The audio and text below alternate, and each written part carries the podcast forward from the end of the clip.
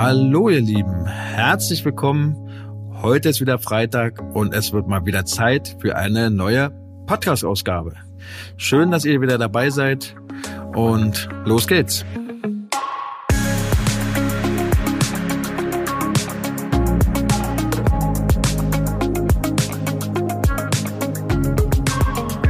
Ja, dann fangen wir auch gleich mal an. Ich bin ja diese Woche im Nachtdienstmodus und war wieder auf einer Intensivstation eingesetzt. Das ist ja so mein Hauptfeld. Manchmal sind es auch Überwachungsstationen, aber diesmal war es eine Intensivstation. Und wie immer, großer Personalmangel.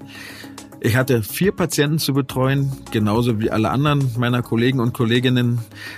Das ist natürlich immer sehr kräftezerrend, sehr anstrengend und ja, vier Patienten gehen natürlich überhaupt nicht, ist fürs Personal schlecht und für die Patienten schlecht. Und dann musste ich Herrn Spahn mal wieder reden hören. In seiner Ansprache hat er gesagt, dass das Gesundheitssystem und somit auch die Intensivstation in der Pandemie zu keiner Zeit überlastet gewesen wären.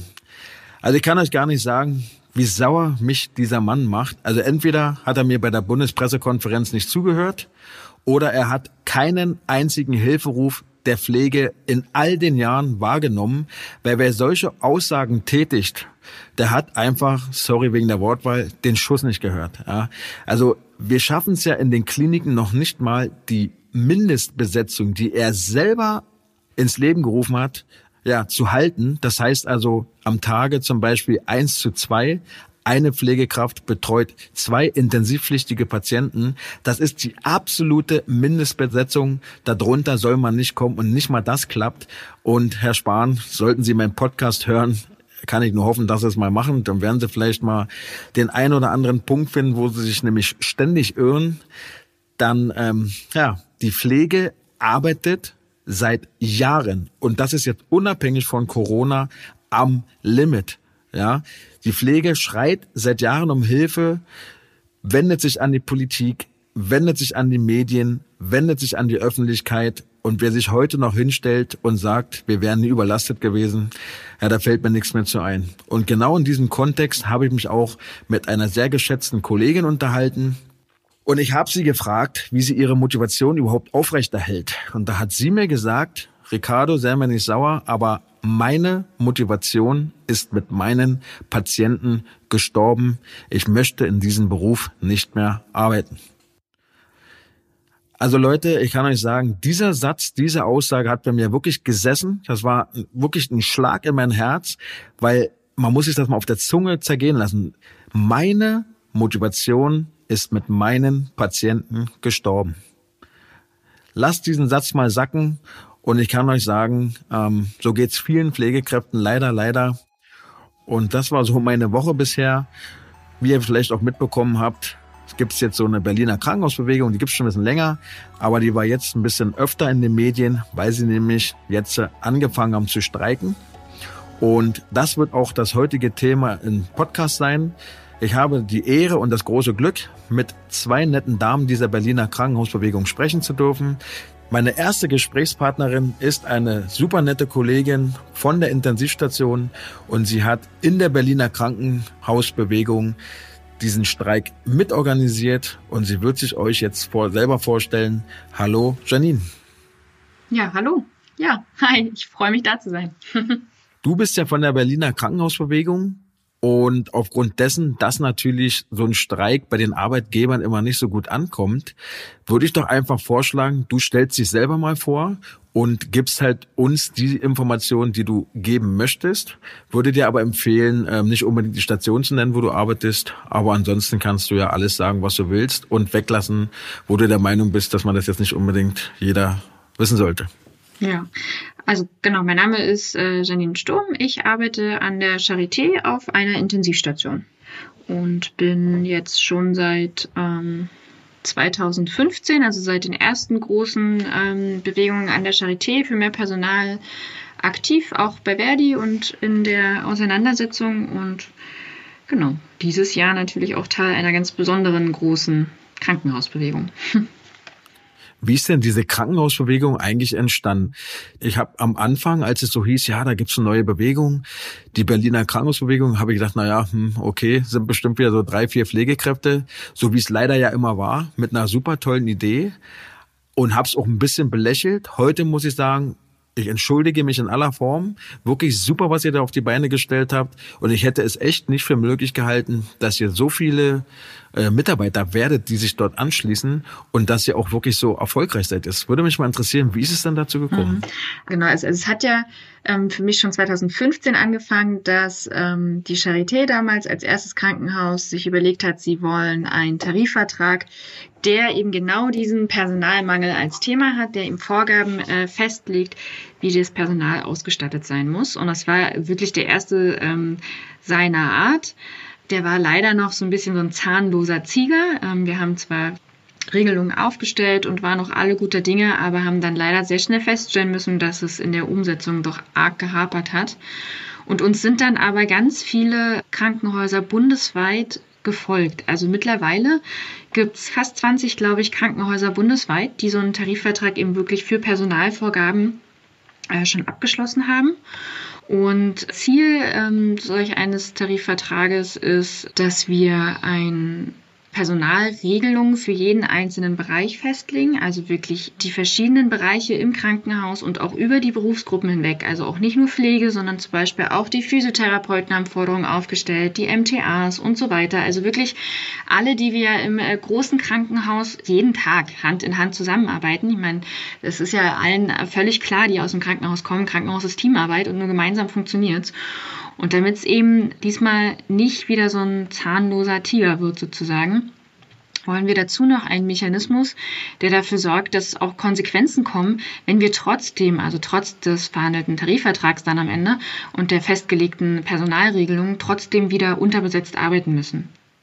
Wie würden denn die Konsequenzen aussehen? Weil meiner Erfahrung nach, die wirst du ja mit Sicherheit bestätigen können, dass diese zum Beispiel von Herrn Spahn erlassenen Personaluntergrenzen, also die Mindestbesetzung, ja fast nie eingehalten wird. Und bisher ist es ja so, dass zum einen ähm, in diese Personaluntergrenze viel mehr Personal eingerechnet wird, zum Beispiel Leute, die draußen arbeiten, die nichts mit Patienten zu tun mhm. haben. Und es wird ja auch nicht pro Schicht gerechnet, sondern im Durchschnitt. Und wenn die Klinik diesen Durchschnitt nicht einhalten kann, dann muss sie ja eine Strafe bezahlen.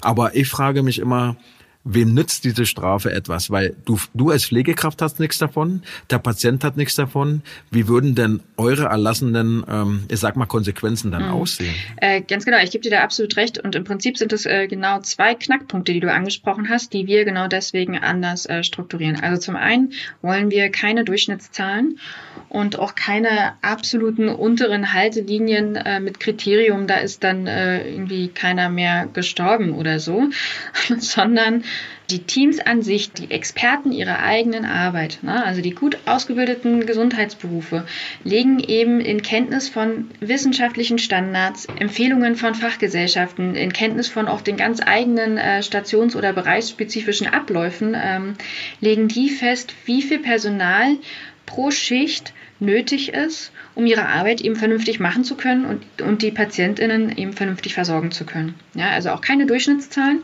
sondern äh, ich meine, ich komme nun mal von Intensivstationen, darum bin ich da immer am besten äh, drin, ein simples Beispiel zu bringen. Also wir wollen dann sozusagen ganz klar festlegen, 1 zu 2 als absoluten Minimumstandard auf einer Intensivstation.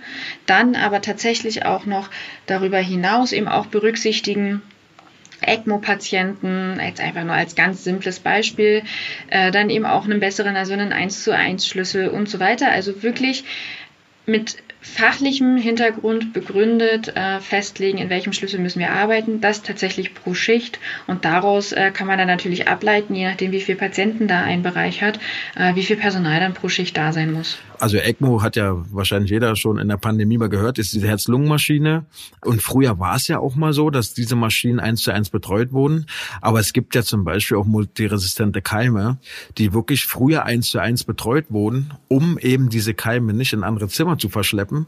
Heutzutage hat man eben trotzdem drei Patienten. Und da finde ich euren Ansatz super, dass man da sagt, okay, hier zählt nicht eine 1 zu 2, sondern eben auch mal eine 1 zu 1 Pflege. Ganz genau. Und ja, also die ECMO war auch nur ein Beispiel, genauso wie du sagst, auch die Keime und auch ganz mhm. viele weitere Sachen. Ne? Das sind so alles einfach Dinge, die bei so pauschalen Angaben von irgendjemandem, der nicht aus dem Bereich kommt, gar nicht mit berücksichtigt werden können. Aber ähm, ja, für unsere Personalausstattungsforderungen sind eben wirklich die eigenen Profis der Arbeit am Werk gewesen. Und genau sowas ist dann eben auch alles mit berücksichtigt, ja. Und du hattest ja noch einen zweiten Knackpunkt äh, angesprochen, dass ja auch zum Beispiel die äh, Pflegepersonaluntergrenzen mit Strafen natürlich belegt sind, wenn sie unterschritten werden, aber bei wem kommt es denn an? Und da hatte ich ja schon erwähnt, dass wir auch so einen ähm, Belastungsausgleich wollen, wenn es eben nicht umgesetzt wird, wir also trotzdem unterbesetzt arbeiten müssen.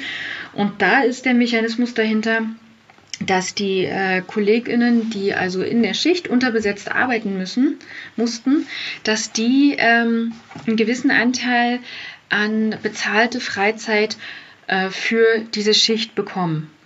Es gibt auch äh, bereits Krankenhäuser, die das schon abgeschlossen haben. Mainz und Jena sind jetzt die aktuellsten Fälle. Und da war das zum, in, in äh, Jena zum Beispiel ist es so, nach sechs Tagen, die die KollegInnen äh, unterbesetzt arbeiten, haben sie dann insgesamt einen bezahlten freien Tag generiert.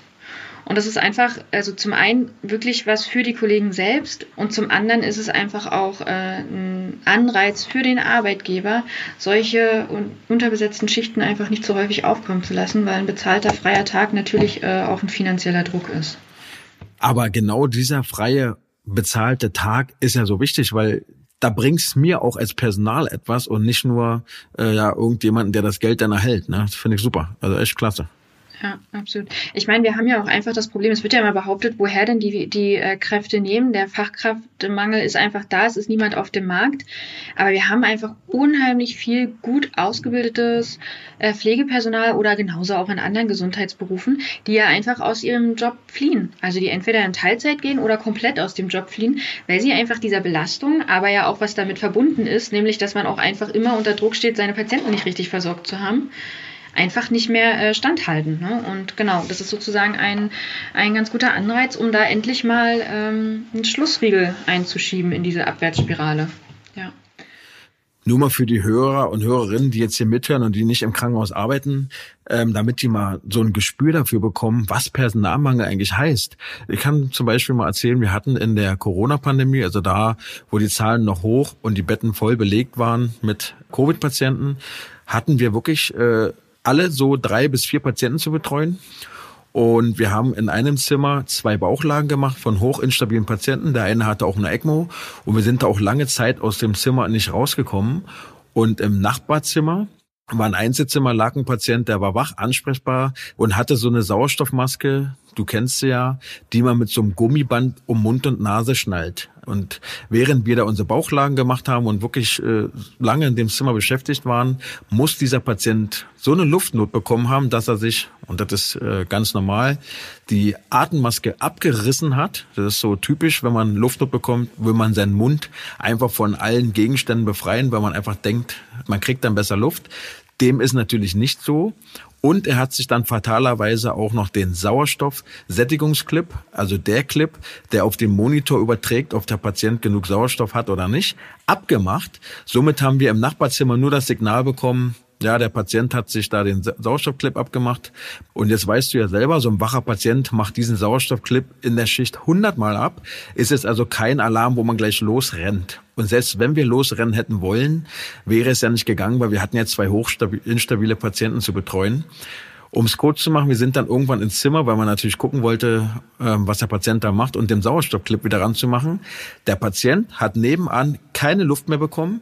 Er hat wirklich um sein Leben gekämpft, weil man muss sich das vorstellen, ist wie ein Erstickungstod beim Ertrinken. Man kriegt keine Luft. Und jeder, der jetzt zu Hause zuhört, kann es ja gerne mal ausprobieren. Haltet eure Luft an, bis es nicht mehr geht. Und da, ab dem Punkt, wo ihr einfach weiteratmet und oh, erleichtert seid, geht's bei diesem Patienten einfach nicht. Und einfach, weil kein Personal da ist, weil normalerweise hätte man ja eins zu zwei betreut und nicht drei, ist dieser Patient reanimationspflichtig geworden und wir sind ins Zimmer gegangen, mussten diesen Patient reanimieren, intubieren. Er hat die ganze Sache überlebt, keine Frage. Aber wir mussten mit diesem schlechten Gewissen nach Hause gehen Und das ist wahrscheinlich auch das, was du meinst. Man kann heutzutage seinen, ja, seinen Patienten teilweise auch gar nicht mehr gerecht werden.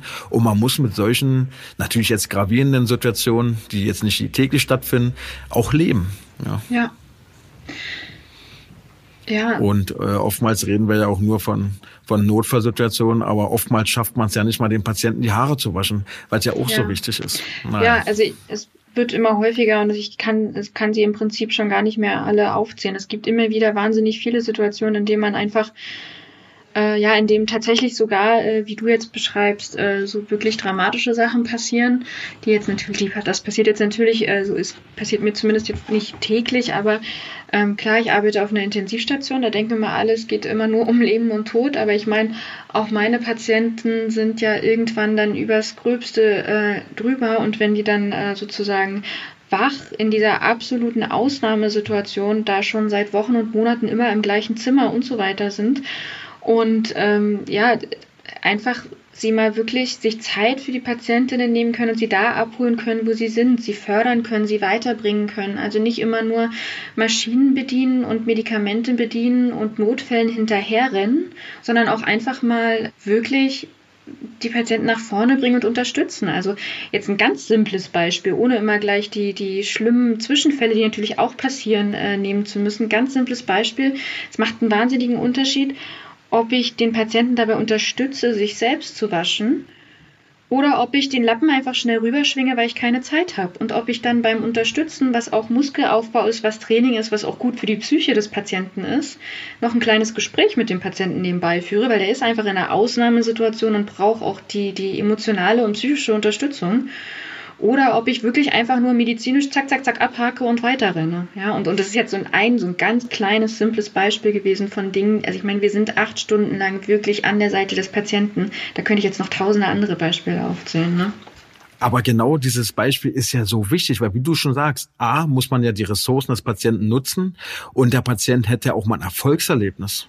Ja, ganz genau. Und ich kann mich noch erinnern, wir hatten mal einen Patient, der kam aus einem Pflegeheim, der hat dann mal Schluckbeschwerden angegeben. Dann haben wir ihm eine Magenspiegelung gegönnt und da haben wir festgestellt, dass die ganze Speiseröhre äh, verbrannt war. Da hat man ihn, vermute ich, aus Zeitmangel einfach das heiße Getränk so hineingekippt.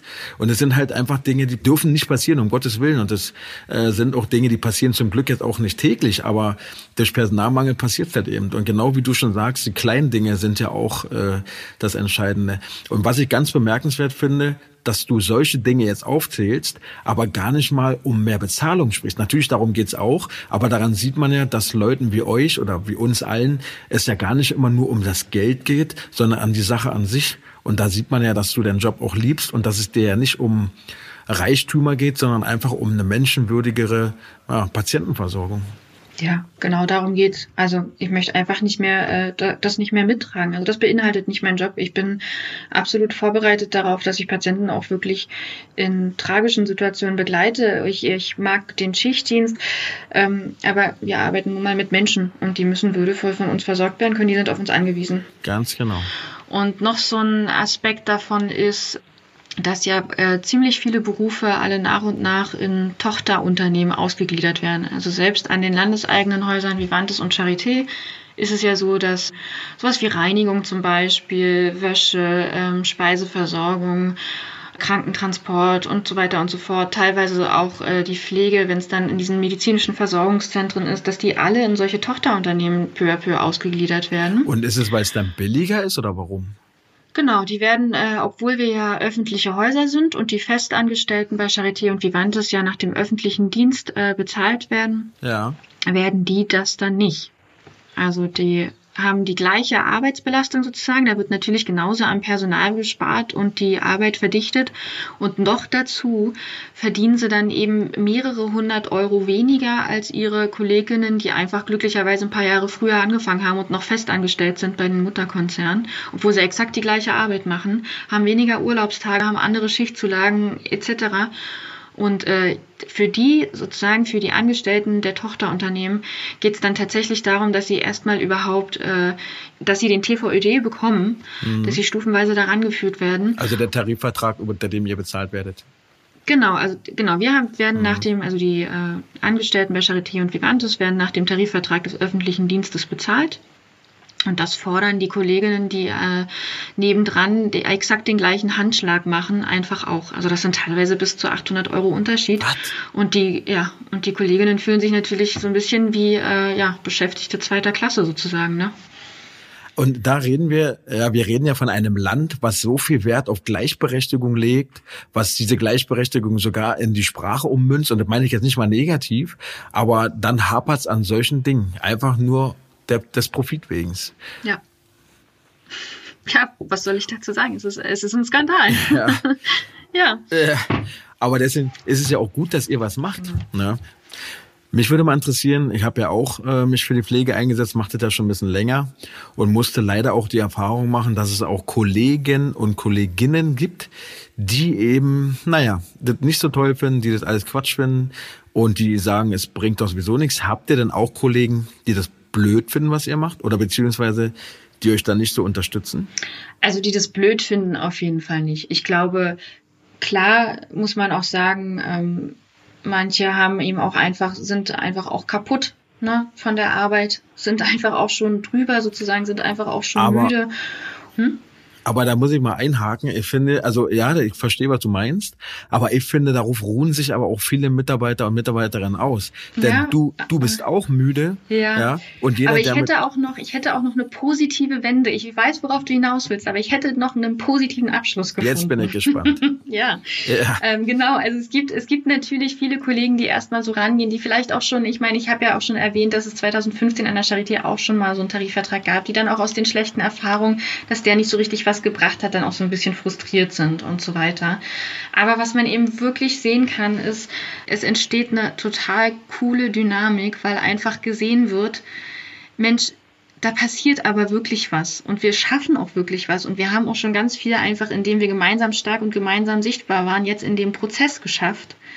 Und so springen also auch wirklich immer mehr Kollegen dann mit auf und sagen, ja, komm, wir machen auch was mit und es muss jetzt sich jetzt ja auch einfach was ändern und bringen sich dann eben auch ein die Pflege oder auch andere Gesundheitsberufe sind ja nicht klassisch dafür bekannt, äh, organisiert zu sein, äh, bei Gewerkschaften organisiert zu sein äh, und zusammen äh, zu kämpfen sozusagen. Aber genau, also der, der Schuh drückt einfach so doll, dass genau das jetzt äh, auch tatsächlich passiert ist, dass die Kolleginnen sich auch bei äh, der Gewerkschaft zusammenschließen, weil sie einfach spüren, gemeinsam sind wir stark. Und ja, wir sind auch müde, aber wir müssen das jetzt machen, um hier was zu bewegen. Wir müssen es, genau. Wir müssen wir einfach. Genau. Unser Problem war einfach die ganzen Jahre, wir sind eine zu devote Berufsgruppe. Ja.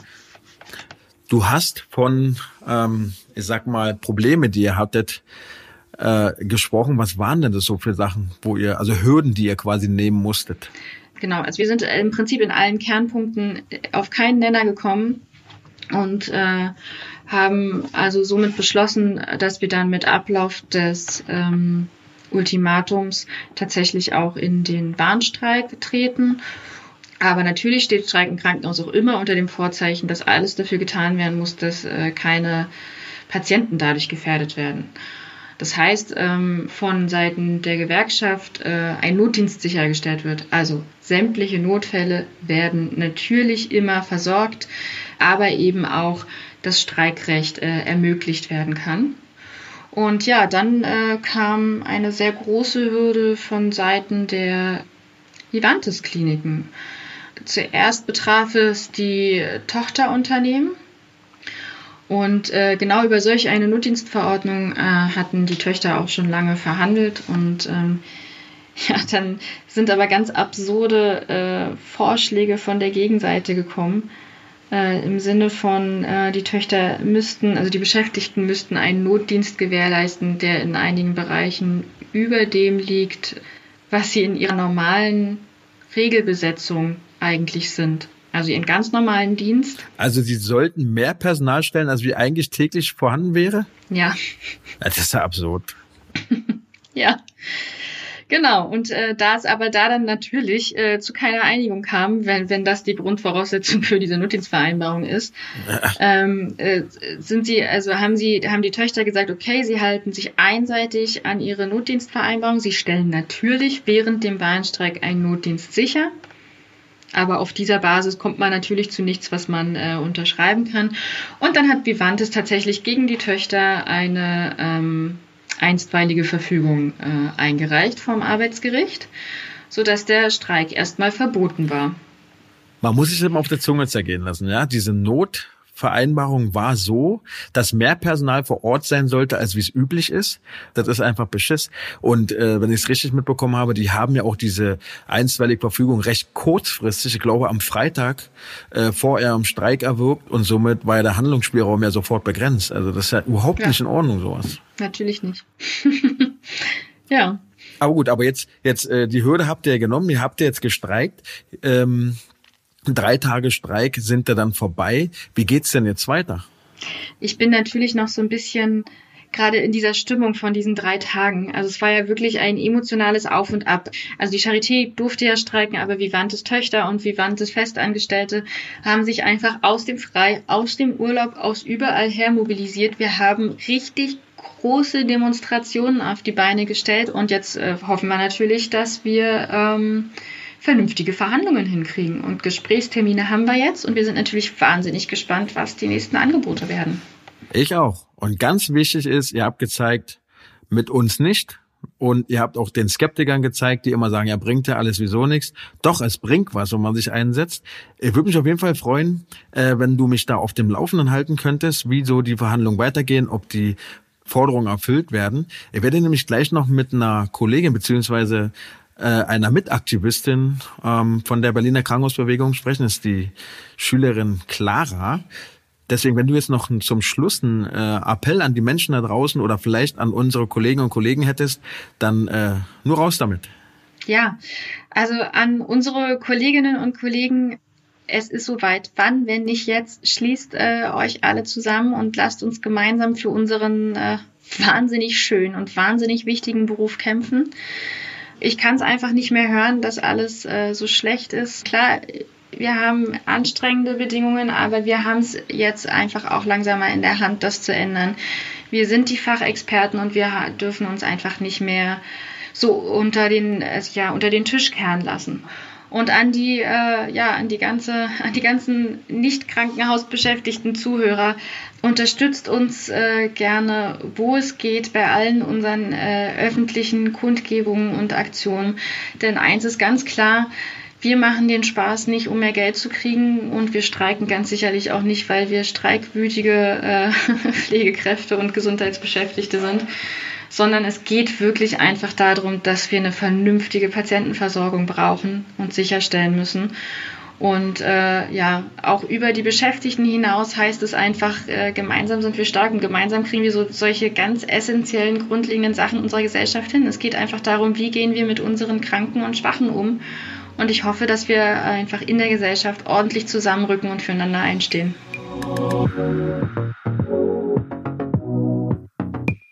Super Schlusswort, vielen Dank. Ähm, ich würde auch den Hörern noch mit an die Hand geben, wenn ihr Instagram seid, abonniert doch einfach die Berliner Krankenhausbewegung. Dort werdet ihr immer auf dem aktuellsten Stand gehalten und ihr erhöht natürlich auch den Druck auf die Politik, weil umso mehr Follower diese Seite hat, umso mächtiger sind sie dann auch. Ja, vielen Dank, dass du dabei gewesen bist. Wir bleiben in Kontakt und jetzt begrüße ich die Clara. Herzlich willkommen. Du bist Schülerin in dem Klinikkonzern Vivantes. Mehr möchte ich erstmal gar nicht verraten. Ich würde dir vorschlagen, du stellst dich einfach selber vor, weil dann kannst du entscheiden, welche Informationen du preisgeben möchtest und welche nicht. Mich würde einfach interessieren, welches Layer bist du und wie bist du zur Berliner Krankenhausbewegung gekommen? Okay, ähm, ja genau, also Clara ist mein Name. Ich glaube, mein Alter ist nicht so wichtig, außer dass ich halt Auszubildende im dritten Lehrjahr bin für Gesundheits- und Krankenpflege. Und mhm. ähm, genau, ich äh, bin offensichtlich Mitglied der Berliner Krankenhausbewegung. Und das ging irgendwie relativ fix und relativ schnell. Also ich bin in dieser Bewegung um den TVÖD das erste Mal intensiv mit Verdi in Kontakt gekommen. Und ähm, irgendwann hat das Ganze dann Fahrt aufgenommen. Du hast ja einen Grund, warum du dich da angeschlossen hast. Ich nehme mal an, du hast schon als Schülerin den Personalmangel und die Missstände zu spüren bekommen. Absolut. Jede Station, auf der ich bisher war, da war das so. Was genau hat dich da so gecatcht? Also was war so der Punkt, wo du gesagt hast, oh Gott, nee, so will ich später nicht arbeiten? Oder welche Schicksale haben dich so beeindruckt? Also was genau hat dich dazu bewegt, zu sagen, jetzt ist Schluss? Ich meine, schon als Schülerin muss man sich mal überlegen, wenn schon die Auszubildenden sagen, oh Gott, hier stimmt was nicht, dann, ähm, na, dann scheint es ja ein bisschen gravierender zu sein, das Problem. Okay, also das ist eigentlich ist es eine längere Geschichte, aber ich versuche es ganz kurz zusammenzufassen. Das hat eigentlich angefangen mit dem ersten Tag, den ich in der Schule verbracht habe, weil wir im Grunde genommen in jeder Unterrichtsstunde schon gesagt bekommen, ähm, es gibt einen Pflegenotstand in Deutschland, macht euch auf katastrophale Bedingungen in der Praxis äh, bereit. Das haben die euch in der Schule schon gesagt. Das haben die uns in der Schule schon gesagt. okay. Und äh, ich habe einen ziemlich coolen Kursleiter gehabt, auch so alte Schule, der seit vielen Jahren in dem Job war. Und ich weiß noch, dass der in der ersten Woche bei uns saß. Wir haben noch nie Kontakt mit der Praxis gehabt, muss ich dazu sagen. Und sich darüber aufgeregt hat, dass es eine Demonstration gab für Pflegekräfte und da irgendwie nur 20 Handels kamen mit irgendeinem, mit so einem äh, Patientenbett, was sie mitgebracht haben. Und er hat sich tierisch darüber aufgeregt, weil alles doch so beschissen läuft und die sich nichts bewegt. Und das war das erste, was ich an Kontakt mit dem Thema hatte. Und ich dachte nur so, wow holy shit, das ist meine erste Woche. das ist schon krass. Ja, und dann ähm, ging es eigentlich auch schon los mit meinem ersten Praxiseinsatz. Da bin ich wirklich voll ins kalte Wasser geschmissen worden. Ähm, war eine sehr chaotische Station, viele Patienten. Ähm, wir hatten über 40 Patienten plus Flurbetten. Und ähm, ja, jetzt bin ich im dritten Lehrjahr und jetzt kann ich sagen, dass ich in meinem ersten Praxisansatz, in meinem ersten Lehrjahr Dinge gemacht habe, die ich auch jetzt noch gar nicht tun darf. Einfach weil ich nicht wusste. Also beispielsweise Antibiosen an Patienten angehangen, weil mir einfach gesagt wurde, mach das, ähm, weil keine Zeit dafür war für die für die Examinierten. Ja, und ähm, da hatte ich meine ersten Einsätze, wo ich dann irgendwie einen Dienst hatte, wo eine Kollegin angefangen hat zu weinen, weil sie festgestellt hat, dass wir hier nur sie und ich sind für verdammt nochmal über 40 Patienten. Also ja. der Klassiker. Absoluter Klassiker. Du bist quasi als Pflegeschülerin ja eingesetzt worden quasi als examinierte Pflegekraft. Eigentlich ja. Ich glaube, es ist nicht unbedingt bewusst gewesen, also keine böswillige bewusste Entscheidung von der Leitung nee, oder so, aber klar. genau, aber es war halt nicht anders machbar. Woher nehmen, wenn nicht stehlen? Und ähm, ja, damit, dann ging's los. Und dann gab's eine Geschichte nach der anderen, die sich eigentlich in fast jedem Einsatz dann immer so an diese Kette rangesetzt hat. Genau. Aber ich glaube, so richtig ausschlaggebend war es für mich, als ich ähm, auf einer Rettungsstelle eingesetzt wurde. Wir hatten einen Patienten, der mit einer ähm, GHB-Intoxikation, also das ist so ein, für alle, die es nicht wissen, das ist quasi zu vergleichen mit Liquid Ecstasy. Und es gibt so Patienten, die kriegen dann da drauf so einen Psychodaddel und ähm, der ist völlig durchgedreht und kam damit halt bei uns eingeliefert und musste dann in die Fixierung. Und glücklicherweise hatten wir kurz davor ähm, psychiatrischen Unterricht und haben halt gelernt, ein Patient, der fixiert wird, der muss auch begleitet werden. Das sieht das Gesetz so vor.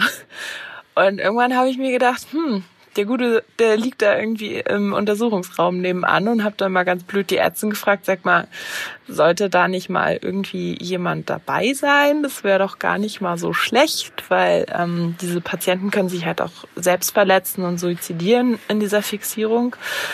Ja, und dann meinte sie, ach, naja, stimmt, hast ja eigentlich recht, komm, dann äh, setz du dich mal rüber als Schülerin. So, ähm, ja, das ist zwar nicht meine Aufgabe, aber okay, mache ich und äh, kam in diesen Raum rein und äh, dieser Patient hat es geschafft, sich mit seinem Bett, in dem er mit einer Fünf-Punkt-Fixierung lag, an den Spritzenwagen heranzurobben, diesen Wagen, ich weiß nicht, wie er das gemacht hat, zu öffnen, Aufziehkanülen dort herauszuholen und die sich in sein Bein zu spicken.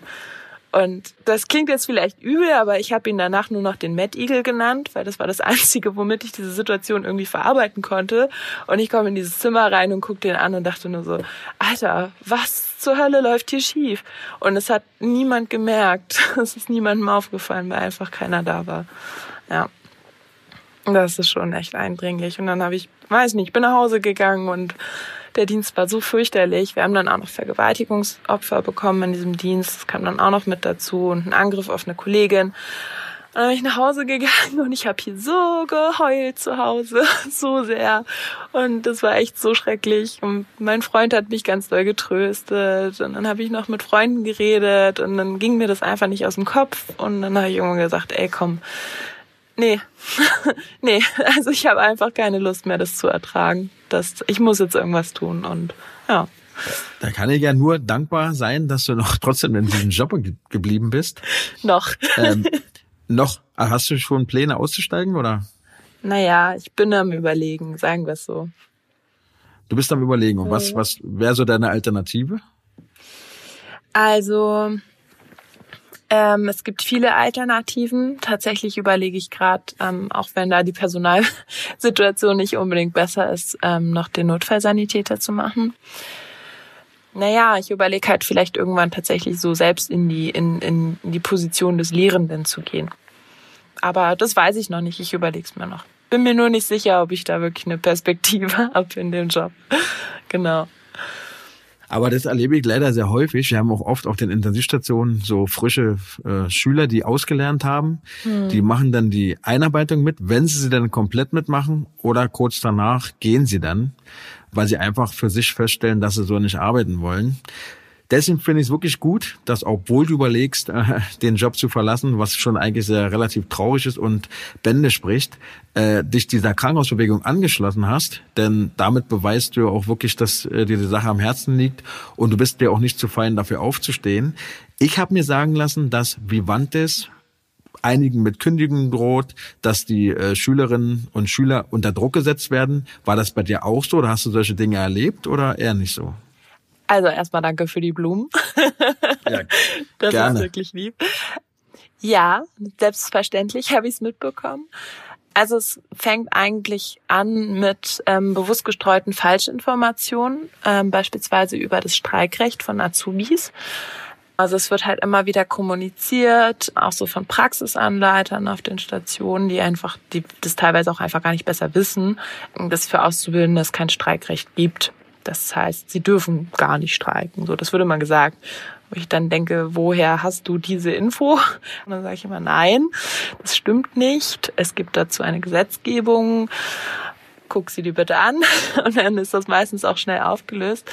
Ähm, wir haben von der Schulleitung eine E-Mail bekommen, die hat, ähm, die wurde an jede und jeden Auszubildenden versendet, wo ähm, explizit nochmal drin stand, dass es halt unbedingt zu beachten ist, dass es ein Fehltag ist, was auch gerade juristisch in der Prüfung ist, weil wir ja ein Grundrecht auf Streik haben und das steht eigentlich ähm, rein juristisch betrachtet über dem Ausbildungsgesetz. Und dann geht's halt weiter mit ähm, so Sachen wie dass ähm, wir als Verdi-Arbeiter und auch die Jugendauszubildendenvertretung kein Zugangsrecht zur Schule bekommt weil ähm, unser Schulstandort outgesourced ist, gehört nicht mehr zum Konzern und unsere eigene Rechtsvertretung darf die Schule nicht betreten. Und dann geht's halt weiter mit so Sachen wie, dass im TVÖD-Streik beispielsweise von den Schulleitungen explizit gefragt wurde, okay, ihr wollt streiken gehen, ähm, wer von euch ist denn Gewerkschaftsmitglied? Und dann mussten wir quasi die Hände heben und uns auf Listen eintragen, ob wir Gewerkschaftsmitglieder sind, was schon mal No-Go ist. Es hat den Arbeitgeber nichts anzugehen. Und dann wurden einfach knallhart den Personen, die keine Gewerkschaftsmitglieder sind, unentschuldigte Fehltage eingetragen. Echt? Und, ja. Und das sind ja Kündigungsgründe, ne? Also damit kann man Na, fristlos Problem, gekündigt werden. Problem ist ja auch, ich weiß nicht, ist es immer noch so, also bei uns war es so, wenn wir Fehltage haben, wir durften ja nur eine gewisse Anzahl an Fehltagen ja. haben, sonst hätten wir die Ausbildung wiederholen müssen. Das ist vollkommen richtig und das ist das, was ich vorhin gesagt habe, weswegen wir auch gerade dabei sind, ähm, dagegen vorzugehen, weil das kann ja nicht sein, dass ähm, ich mein Recht auf Streik nicht wahrnehmen kann, nur weil ich Angst haben muss, dann ähm, zum Examen nicht zugelassen zu werden. Vor allem, wie krass ist denn das? Ihr sollt euch da melden, wer Gewerkschaftsmitglied ist oder nicht. Ja. Und äh, wer es eben nicht war, der, der kriegt eben unentschuldigten Fehltag. Das finde ich schon echt äh, pervers, muss Absolut. ich sagen. Also. Und das ist halt auch alles einfach total widerrechtlich. Und das baut perspektivisch einfach eine Bedrohungssituation auf. Beispiel dafür, ich hatte mit meiner Gewerkschaftssekretärin neulich ein Gespräch mit unserem äh, Staatssekretär Herrn Matz, ähm, Staatssekretär für Gesundheit, Pflege und Gleichstellung. Eigentlich wollten wir über die Berliner Krankenhausbewegung sprechen, kam nicht mehr viel dazu, weil es einfach wichtigere Themen gab, eben Streikrecht für Auszubildende. Und den haben wir die Situation auch geschildert und haben davon gesprochen. Und ich habe das erzählt, was wir erfahren haben. Und dann kriege ich zur Antwort, nee, das kann ich mir gar nicht vorstellen. Also das kann ich mir nicht vorstellen. Also ich kenne ja ihre Schulleitung ganz gut und wir arbeiten ja auch schon viele Jahre zusammen und das kann ich mir nicht vorstellen. Und da musste ich mich zusammenreißen und musste wirklich hart an mir arbeiten, nicht zu sagen, sagen Sie mal, wollen Sie mir ins Gesicht sagen, dass ich Sie anlüge? Aber ich habe es nicht gemacht. Doch, hätte ich gemacht. Ja, aber ich habe es in dem Moment nicht gemacht, weil wir mussten dieses Gespräch zu Ende führen. Wir wollten doch was von ihm. Aber das ist so eine Frechheit. Ja, aber so auf Deutsch gesagt, mit uns kann man es ja machen, ne? Oh, oh, oh. Also sind ja, also stimmt's tatsächlich, was mir da so zu Ohren gekommen ist. Jetzt habt ihr ja gestreikt und du bist ja drittes Lehrjahr, jetzt wirst du ja wahrscheinlich irgendwann noch auslernen. Ja. Ähm, wie geht's denn dann für dich weiter? Weißt du schon, auf welche Station du äh, kommen wirst oder wo du hin möchtest, wenn du den Beruf nicht schon vorher verlässt? Ich hoffe ja für dich, dass du zumindest die Ausbildung äh, abschließt, weil wäre ja schade, wenn du die ganzen Jahre umsonst gemacht hast. naja, ich habe ja viel gemacht in den Jahren, also umsonst nicht. nee, ähm, ich werde es abschließen, also ich werde meine Examinierung auf jeden Fall machen. Ich glaube, ich werde auch einsteigen, aber ich bin mir halt einfach nicht sicher, wie lange ich dann bleiben werde. Ähm, es gibt für mich gerade so zwei Perspektiven. Entweder wird's äh, tatsächlich die Anästhesie oder eben die Rettungsstelle. Aber ich bin mir noch nicht sicher und ähm, ich gucke mir die Teams da nochmal ganz genau an in den Häusern, wo ich hin möchte und äh, mache das auch ein bisschen davon abhängig, wie gut die Kollegen so drauf sind. Genau. Wäre denn, also bevor du den Beruf vielleicht ganz verlässt, vielleicht äh, eine Alternative, vielleicht das Krankenhaus mal zu wechseln, weil Berlin hat ja eine ganze Fülle von Krankenhäusern, auch kleinere Häuser, wo es ein bisschen familiärer zugeht. Also vielleicht, bevor du ganz aus dem Beruf verschwindest, mal die Klinik wechseln? Das ist eine süße Idee. Habe ich auch schon darüber nachgedacht. Also so ist es nicht. Ähm, ich glaube aber, das Hauptproblem ist einfach, dass wir in eine, dass wir eine Struktur haben und ein System haben, in dem ähm, Krankenhäuser sich rechnen müssen. Und ich kann mir nicht vorstellen, dass die Grundproblematik, an der es eben scheitert, in anderen Krankenhäusern anders ist. Und andererseits, und da muss ich jetzt mal ganz kurz was zu sagen, ich kämpfe mit meiner Berliner Krankenhausbewegung für einen Tarifvertrag Entlastung und TVÖD. Und wenn wir jetzt mit dem Brecher hier durchkommen, dann sehe ich das überhaupt nicht ein, dass ich alles übers Bord werfe. Also echt nicht. Dafür habe ich viel zu viel Energie investiert. Das ist ein Argument. genau. Ja. Ja, eigentlich müssten sich alle Berliner Krankenhäuser anschließen. Was heißt Berliner? Eigentlich ganz deutschlandweit. Ja. Aber ähm, ich habe vorhin schon zu deiner Kollegin, in Anführungsstrichen Kollegin gesagt, dass wir leider eine zu devote Berufsgruppe sind und viele Kollegen und Kolleginnen immer noch der Meinung sind, es bringt alles wieso nichts. Ja. Aber auch du bist der beste Beweis dafür, dass man viel erreichen kann, weil ihr habt ja viel erreicht. Der ähm, die einstweilige Verfügung von Vivantes wurde ja rückgängig gemacht. Ihr durftet dann doch streiken und so weiter. Also ich finde super, dass du dich schon als Schülerin so einsetzt und kann wirklich nur hoffen, dass so eine engagierte junge Frau wie du es bist, mit in dem Beruf bleibst, von mir aus an der Rettungsstelle, ach, egal, egal wo, Hauptsache, du bleibst dabei. Ich kann dir nur raten, überlegst dir, weil im Prinzip ist wirklich ein cooler Beruf, mal abgesehen von den ganzen Problemen, die man so hat. Aber ich verspreche dir, wenn du mal eine gute Station findest, wo es dir auch Spaß macht zu arbeiten mit den Kollegen und so, dass du wirklich einen, der besten Berufe dir ausgesucht hast.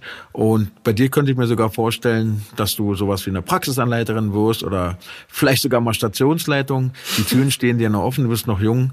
Wäre echt schade, wenn du diesen tollen Beruf verlässt. Ich kann es verstehen, machen ja mittlerweile viele, mhm. aber ähm, überlegst dir wirklich nochmal gut. Na klar. Ich ähm, bin auch keine Person, die irgendwelche Schnellschüsse macht. Ich überlege mir das schon sehr, sehr ausführlich weil ich wäre ja nicht in diesen Beruf eingestiegen. Also ich hätte die Ausbildung nicht angefangen, wenn mich das nicht alles unfassbar faszinieren würde. Ne? Also das muss man ja immer bedenken. Und ich habe ja auch Spaß dran. So, so ist es echt nicht. Also ich gehe gerne zur Arbeit. Das ist halt ein schöner Job, keine Frage. Ja, ich finde den total super. Ich habe deine Kollegin die gleiche Frage gestellt und will mhm. sie dir jetzt auch stellen, weil wir sind jetzt schon wieder am Ende. Mhm. Wenn du einen Appell an deine Kollegen und Kolleginnen, auch gerade so an die Pflegeschüler richten könntest und auch an die Menschen da draußen, die hier jetzt zuhören und nicht im Pflegeberuf arbeiten, vielleicht sogar an die Politik. Du kannst dir aussuchen, an wen du deine Worte richten äh, möchtest. Ja. Was würdest du den Menschen sagen wollen? Okay, alle. Alle. Alle. alle. Durch die Bank weg, von Oma Müller bis zu unserem regierenden Bürgermeister. Ich wünsche mir von dieser Welt und von den Menschen in unserer Gesellschaft, dass sie ein bisschen mehr Mut haben und ein bisschen mehr, ähm, ich sage mal, die Arschbacken zusammenkneifen, auch mal Dinge auszuprobieren. Meine Mutter hat mich mit dem Grundsatz aufgezogen, ähm, wer nicht wagt, der nicht gewinnt. Und meckern darf erst derjenige, der versucht hat, was zu verändern. Und ich habe das sehr weise Worte. Ja, finde ich auch. Die Frau hat doch manchmal recht gehabt mit dem, was sie mir so gesagt hat in meinem Leben. Und äh, ich finde, das ist halt echt, ähm, das ist das, was uns überall fehlt. Ne? Wir, wir sind so bereit, viel zu vieles hinzunehmen und viel zu vieles zu ertragen und zu erdulden. Und äh, dadurch wird sich aber niemals was nachhaltig verändern. Und das fängt im ganz Kleinen an. Und das ist es, was ich mir wünsche und was ich jedem Menschen einfach irgendwie ans Herz legen möchte. Habt Eier in der Hose. Oh ja, der, der Spruch hat von mir sein können. Finde ich super. Ja, da kann man auch gar nichts hinzuzufügen eigentlich, weil perfekt formuliert. Ich persönlich wünsche dir auf jeden Fall viel, viel Glück für dein Examen. Und nochmal mein Appell an dich, und der ist jetzt wirklich nur für dich. Mhm. Bleib in dem Beruf, guck, wo du deine Station deines Herzens findest und ja, und vielleicht sehen wir uns ja mal auf der einen oder anderen Station, denn ich reise ja durch die Berliner Kliniken, wie du sicherlich weißt, ja. und würde mich freuen, dich mal persönlich zu sehen. Und dann muss ich dir einfach mal die Hand schütteln. So eine taffe junge Frau. Ja, ja, muss man ja sagen. Du hast äh, mehr, wie du es selber formulierst, Eier in der Hose als manch ältere Kollegen, die immer nur sich darauf ausruhen, bringt sowieso alles nix. Und da kommt eine junge Dame hier, noch nicht mal fertig mit der Schule und äh, weiß, wie der Hase läuft. Finde ich gut. Oh Mensch, ey, Dankeschön. Ja, ja. Ja, cool. Vielen Dank, dass du dir die Zeit genommen hast. Ja, super, super gerne. Ich wünsche dir noch was. Danke. Ich euch tschüss, auch. Ciao. Puh, ja, was soll ich sagen? Ich weiß nicht, wie es euch geht. Ähm, viele Dinge waren mir bewusst und einige aber eben auch nicht.